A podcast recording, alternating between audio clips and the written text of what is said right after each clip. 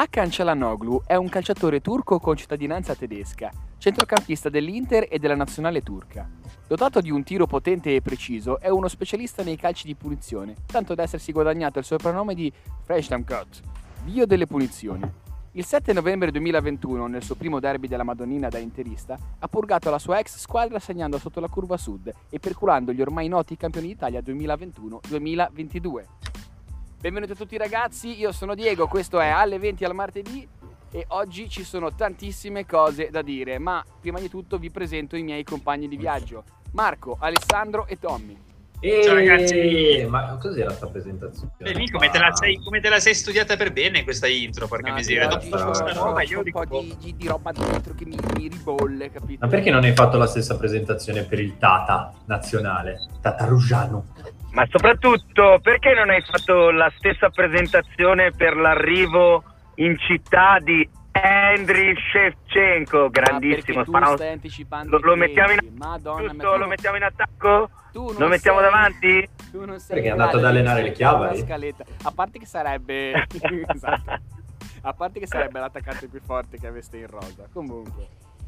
Sono d'accordo, benvenuti a tutti nel nostro spogliatoio, ragazzi. Sì, te sei proprio nel fondo lo spogliatoio con questa voce. Ho vattato dentro il cesso, abbiamo nascosto lì con la porta chiusa.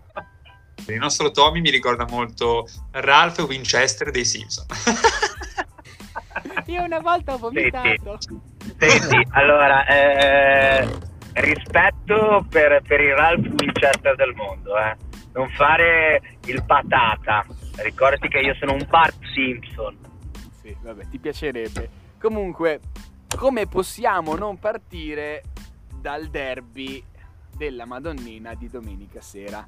Milan-Inter finisce 1-1, alle apparenze un pareggio che va bene a tutte e due le compagini milanesi, soprattutto per quello che riguarda i numeri di questa partita, visto che dalle statistiche non emerge effettivamente una supremazia sul campo di una o dell'altra squadra, ma a farla da padrone è stato sicuramente un equilibrio, diciamo, fittizio, perché se da una parte non c'è stato un vero e proprio dominatore della partita, effettivamente possiamo dire che le occasioni migliori sicuramente sono state quelle dell'Inter. Infatti a me ha stupito, eh, hanno stupito diciamo, le dichiarazioni a fine partita dei, dei giocatori della, e degli allenatori delle due, delle due, squadre. E alla domanda della giornalista di Dazon, eh, che tra l'altro non era una casa ma era, era la dilettona nazionale, il bicchiere... Non era una vedi... casa, era, era un salotto. esatto, non era una casa eh, alla domanda appunto il bicchiere secondo lei è mezzo pieno o mezzo vuoto, allenatori e giocatori del Milan, ah sicuramente è mezzo pieno, allenatori e giocatori dell'Inter sicuramente è mezzo vuoto. Anche perché eh, avete fatto tutto voi, cioè avete fatto gol, avete fatto guarda, autogol, rigore sbagliato. Dice perché io è da stamattina che sento milanisti dire no, no, l'abbiamo giocata benissimo. Allora, l'unico gol che hanno fatto si è fatto autogol De Vrij, quindi non è neanche loro il gol. Eh, dai, però fino verso fine partita vi siete cagati sotto, dai, certo, gli ultimi 10 minuti finire, hanno dominato. Se mi fai finire il discorso, il Milan fino al 75esimo inesistente, l'Inter fa i cambi, mette, l'allenatore mette fuori Darmian, mossa sbagliatissima perché Matteone nazionale io lo lascerei dentro tutta la vita e il Milan ha giocato gli ultimi 10 minuti, basta, ha fatto solo quello. Poi, per carità, c'è il palo di Salemaker, c'è ci sono i mischioni dentro l'area, non siamo mai usciti per gli ultimi 10 minuti dalla nostra area, eh, del, dalla nostra area di rigore, però c'è anche da dire che il Milan fino a quel momento è stato nullo. Primo tempo ha tirato due volte con eh, quel cesso a pedali di Leao, che nel momento che gli si scaricano le batterie torna in panchina. E poi, scusa, dove cazzo l'hai incontrati tutti questi tifosi del Milan che ti dicono queste cose che abitiamo ma a Genova? No, ma basta, a parte che c'è un sacco di amici milanisti purtroppo, ma, ah, sì. Vabbè, dare enfasi al discorso, cioè, non essere così pignolo. Ah, ok, chiedevo, no. Chiedevo, chiedevo per un amico. No, cioè, tutti, però... to, tutti i miei amici dell'Albino Leffe. Tutti i miei amici che ti fanno Tottenham qui in, in Genoa. Salutiamo Antonio Conte. Ciao Antonio. Ciao, ciao, Antonio. ciao. Mi raccomando, vinci quello che hai vinto con l'Inter il primo anno, ovvero un cazzo. No, dicevo che eh, comunque Insomma. il Milan non ha fatto una beata fava fino al 75esimo. Mettiamola così. Fino a quel momento là niente, tabula sì, questo, derby, questo derby mi ha già rotto i coglioni. Cioè, alla, tanto alla fine si sapeva già, era un pareggio fisso. Sono sempre tutti così. Ormai sono tutti gli ultimi anni che è un pareggio oppure una mezza cagatina. E perché non hai giocato ah. una schedina fatta bene allora? È perché, ma ho dimenticato pure di fare la formazione. Cioè, ormai io il calcio lo seguo veramente poco. Dai, ormai è diventata una fuffa. Con Beh, è uno spettacolo per uno che fa un podcast. Murigno ha ragione, tutto quanto un magna magna, tutto così. Vabbè, ma Murigno ha perso col Venezia, ma, po- ma, deve stare zitto Murigno sta giocando, ma col Venezia ha perso. Ma eh, oh, ha preso, Beh, ha preso un rigore che è tutto da vedere. Aspetta, eh. Effettivamente hanno dato la giustificazione al Genoa per averci pareggiato, giusto Tommy? Una cosa fortissima il Venezia, è stato un pareggio Tanto guardate che fate i furbi, ma quando a gennaio arriveranno certi nomi, allora sarete tutti qua in questo podcast a darmi ragione, a non insultare più il glorioso Genoa. Glorioso. Il glorioso Genoa. In questo momento in macchina che sta tornando a casa, non, cioè pagherai oro. Nel frattempo, nel, nel frattempo vi comunico che per la mia solita capacità di darvi bomba in esclusiva la Samp è vicina a chiudere l'accordo per il ritorno di Giampaolo in panchina. Ma che bomba è? È uscita due ore fa, dai, lo sa pure il mio profilo Instagram senza neanche lo guardi. Io comunque pagherei per essere quell'auto che supera Tommy e vedere uno che a caso sbraita con... Eh, eh faccio vedere io! bellissimo, no, bellissimo. basta, questo, questi derby hanno, hanno rotto la mica. Parliamo di quello che è veramente lo scoop della settimana, o no? Shevchenko. Henry Shevchenko sulla panchina del Genoa. Ma aspetta a parlare di perché io stavo parlando ancora del derby e volevo dirvi una cosa ma soltanto. Ma rotto la minchia questo Milan e Inter che no, no, hanno, volevo, tipo 80 milioni soltanto. di debiti, si pensa eh, che siano ancora le big. Ma io volevo dirvi una cosa soltanto. Volevo dire grazie a Lautaro per aver dato la possibilità a Tatacoso di eh, farci fare un po' di punti al fantacalcio, ma soprattutto vorrei fare i complimenti a Lautaro perché non si vedeva il signor Spock parare un rigore almeno dal 1975. Quindi bravo Spock che ha parato un rigore. Sì, bravo, però bisogna cazziare quel coglione di De Vrij perché avremmo potuto fare molti più punti. Eh, lo so. Lo so, però usiamo, un bidone. Usiamo questi epitoti e aspetta, perché il Genoa, il Genoa io vorrei parlarne dopo del Genoa perché ci sono un po' di cose da dire, no? In realtà poi ci sarebbe da, da dire un'altra piccola cosetta, ovvero il Napoli che eh, come con l'ultima partita giocata col Verona fa un bel pareggino 1-1 era scritto nelle stelle, tanto la, la, classifica rimane invariata. Una Roma che, come dicevamo prima, cade rovinosamente contro il Venezia, cosa inchiavabile, tra l'altro a Venezia. E, e adesso sì, adesso sì, possiamo finalmente parlare del fondo 777 che sgancia una bomba incredibile. Più che altro spende 7 milioni e mezzo per i prossimi 3 anni, se non sbaglio, e ingaggia il buon Sheva. E cioè, però penso vorrei... che 7 milioni non, non sia manco l'intero ingaggio di tutta la squadra. La scavo! Tra le altre cose Sceva, la scavo prosismo, Sceva. Eh? Che vuol dire, per non conoscono l'ucraino, benvenuto Sceva, la scavo prosismo, Sceva. La scavo provismo, ma cos'è? È un movimento artistico, la scavo provismo. Beh, penso cioè, che sia una... Viene dopo il, cristian... dopo il cristianesimo, ora c'è la scavo provismo che... so, Io spero che, i non... spero che i nostri amici ucraini non se la prendano con me per la pronuncia scarsa e li saluto ovviamente tutti quanti. Uno, nessuno e centomila sono i nostri ascoltatori ucraini. Comunque, oltre a Sheva, siamo addirittura d'arrivo per chiudere Campos, ex DS del Lilla scudettato. Quindi la progettualità c'è, le idee ci sono. Beh se ci salviamo perché ad ora la pianificazione, cos'è la progettualità, mannaggia a te.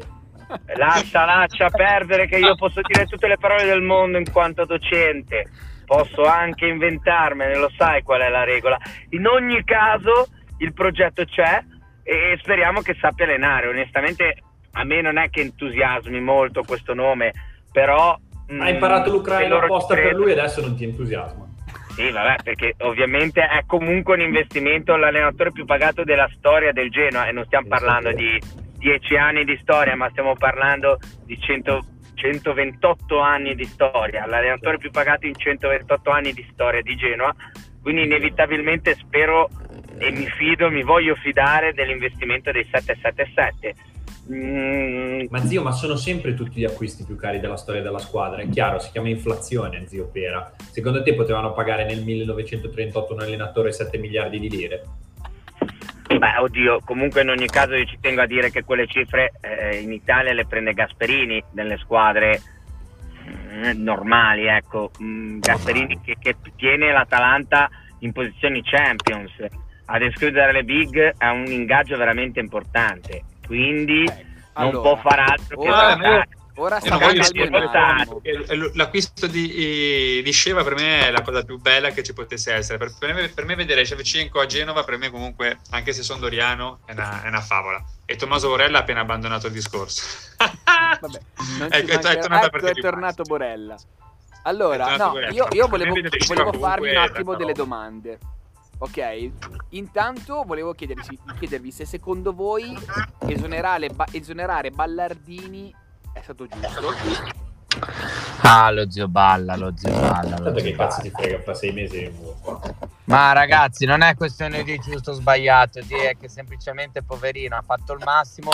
Finché Preziosi è stato il presidente, gli avrei fatto un contratto a vita perché era l'unico in grado di comunque eh, tentare di salvarci con un basso punteggio. Ora Preziosi ha portato via le balle, è giusto scommettere su un, su un allenatore giovane che può potenzialmente avere delle idee. Certo è che, ripeto, a meno ora non entusiasma, sono contento, un bel investimento, ma avrei forse dirottato su uh, o aspettato altri allenatori, ma va bene così. Comunque sia un allenatore giovane, Balla, come tutti gli allenatori di una certa età, aveva idee vecchie, stantie, che si potevano prestare a un catenaccio in attesa di, di un gol fortuito e a, comunque stiamo parlando di un allenatore che nelle sue varie esperienze al Genoa ha sempre avuto un culo stratosferico. Eh, ripeto, tanta lode a chi ci ha portato salvezze, alle salvezze più improbabili, ma con nuova proprietà, nuovi investimenti e nuove possibilità, nuovo direttore sportivo, si può alzare l'asticella e lui è un allenatore da squadra da salvezza.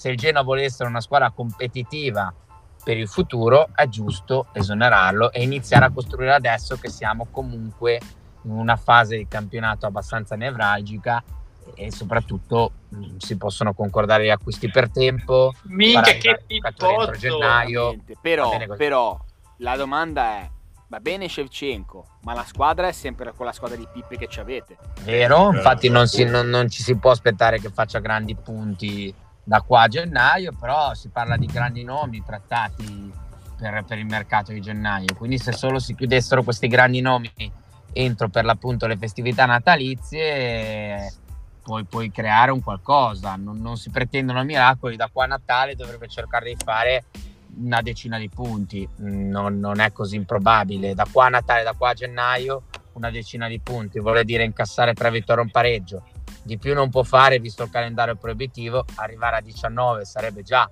un risultato che poi ti permetterebbe di, di semplicemente eh, svolgere il compitino e fare 21 punti per salvarti al ritorno e 21 punti con una rosa decente li puoi fare. Quindi non si chiede l'impossibile a Sceva, si chiede di fare tre vittorie e un pareggio da qua alla fine. In particolare una di queste vittorie gli si chiede di farla il 10 di dicembre alle 20.45. Sì, però avete un calendario piuttosto pesante adesso, eh? Assolutamente sì, infatti ripeto, mh, mm, eh, si, no, si può favore, puntare al massimo a 10 punti. non ripetere, esatto. 10 punti non sono proibitivi a prescindere dal calendario che è proibitivo, 10 punti si possono fare.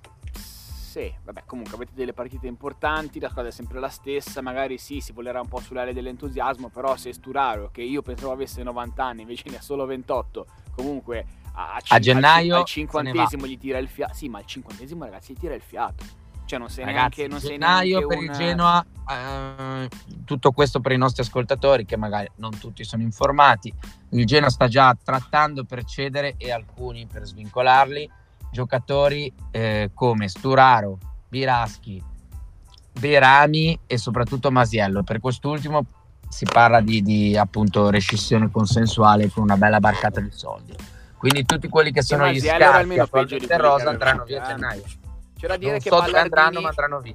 Ballardini si è anche tolto un po' di sassolini dalle scarpe perché ha detto nelle ultime conferenze stampa che ci sono ad esempio giocatori che non sono in grado attualmente di indossare la maglia del Genoa e credo che abbia, abbia voluto andarci anche poco pesante perché io Biraschi non lo ritengo un giocatore che può giocare a pallone, ad esempio Sturaro nemmeno e sugli altri non, non mi esprimo perché... Vabbè, diciamo che ha preso un po' la moda di, di Mourinho, che ce l'ha un po' con tutti perché ce l'ha con la società. Con la Vi do Sapeva- uno, sapeva già un'opinione di andarsene, sul capitolo Sceva, eh. Anche perché Scusate, hai- richiamo l'attenzione. Vi do un'opinione importante sul capitolo Sceva. Cosa ne pensi di Shevchenko al Genoa? Eh, cosa ne devo pensare? Che mica gioca. Eh, ve la- eh. Se giocasse possiamo farci un pensierino, ma tanto. Non ci credo. Attenzione, qui è l'intervento più bello È uno mai special guest, ragazzi. Bela- Belandi, ma mica gioca.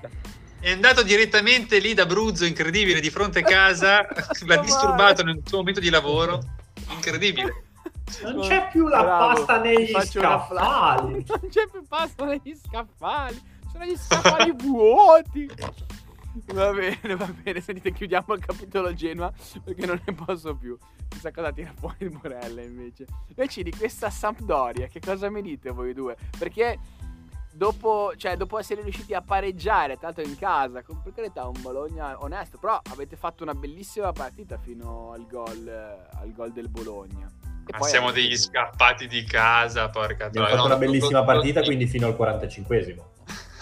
No, fino a quando non avete preso il primo gol, che non so quando... Eh, era il 46esimo, quindi abbiamo fatto un tempo. Eh, vabbè, eh, ok. No, perché io ero al telefono con Cencia e mi ha detto a un certo punto, no, devo guardare la Samp. Ha preso gol la Samp. Vabbè, senti, colleghiamoci, giochiamo un pochino, ma che forse è meglio. Non l'ha più guardata la Via. Sampdoria. Ma siamo degli scappati di casa, ragazzi. In questo momento siamo una squadra allo sbando senza identità. Adesso vediamo cioè, con eh, il nuovo allenatore se si riesce un po' a, mu- a muovere qualcosa, ma la vedo un po' dura perché anche lì la, la squadra, la formazione, la rosa non è una di quelle organizzate, a mio parere. Non ci sono, non ci sono i giusti cambi, la- la- l'attacco non è adeguato perché sono tanti giocatori ma tutti uguali, cioè non, non c'è quello che ti fa un reparto diverso rispetto all'altro, sono tutti uguali, cioè Torre Grossa, faccio un esempio, Caputo, Quagliarella, cioè ne metti uno, sono uguali, eh. cioè non è che puoi metterli insieme. Vero. E, cioè, è come mettere due Geco, non te ne fai niente di due Geco, ti serve un Geco e un Lautaro, hanno- sono due attaccanti, due caratteristiche diverse e, e va bene, ma non è che metti due Geco in attacco, uno va avanti. Io dico la Stessa cosa stessa lì. cosa da quest'estate. Io non c'entro Eh? un cazzo con le punte. Tu hai preso da Versa, che gioca con gli esterni, e hai due esterni, Damsgaard e Candreva. E Eh. già quest'estate io dicevo, tu non puoi prendere un allenatore che gioca con gli esterni e avere due esterni in rosa, ok? Perché è mancanza di programmazione o programmabilità, come vuole Tommy, ok? o di pianificazione, scegli tu. Progettualità. Progettualità. Project management. sta di fatto che se io devo costruire un'auto e ci vogliono quattro ruote e ne compro quattro di ruote, se una si buca, può essere che poi ci devo mettere un mattone sotto, ok? In questo momento se ne sono bucate tre di ruote, ce ne abbiamo una. Quindi è inutile che parliamo di allenatore, pianificazione, sto cazzo.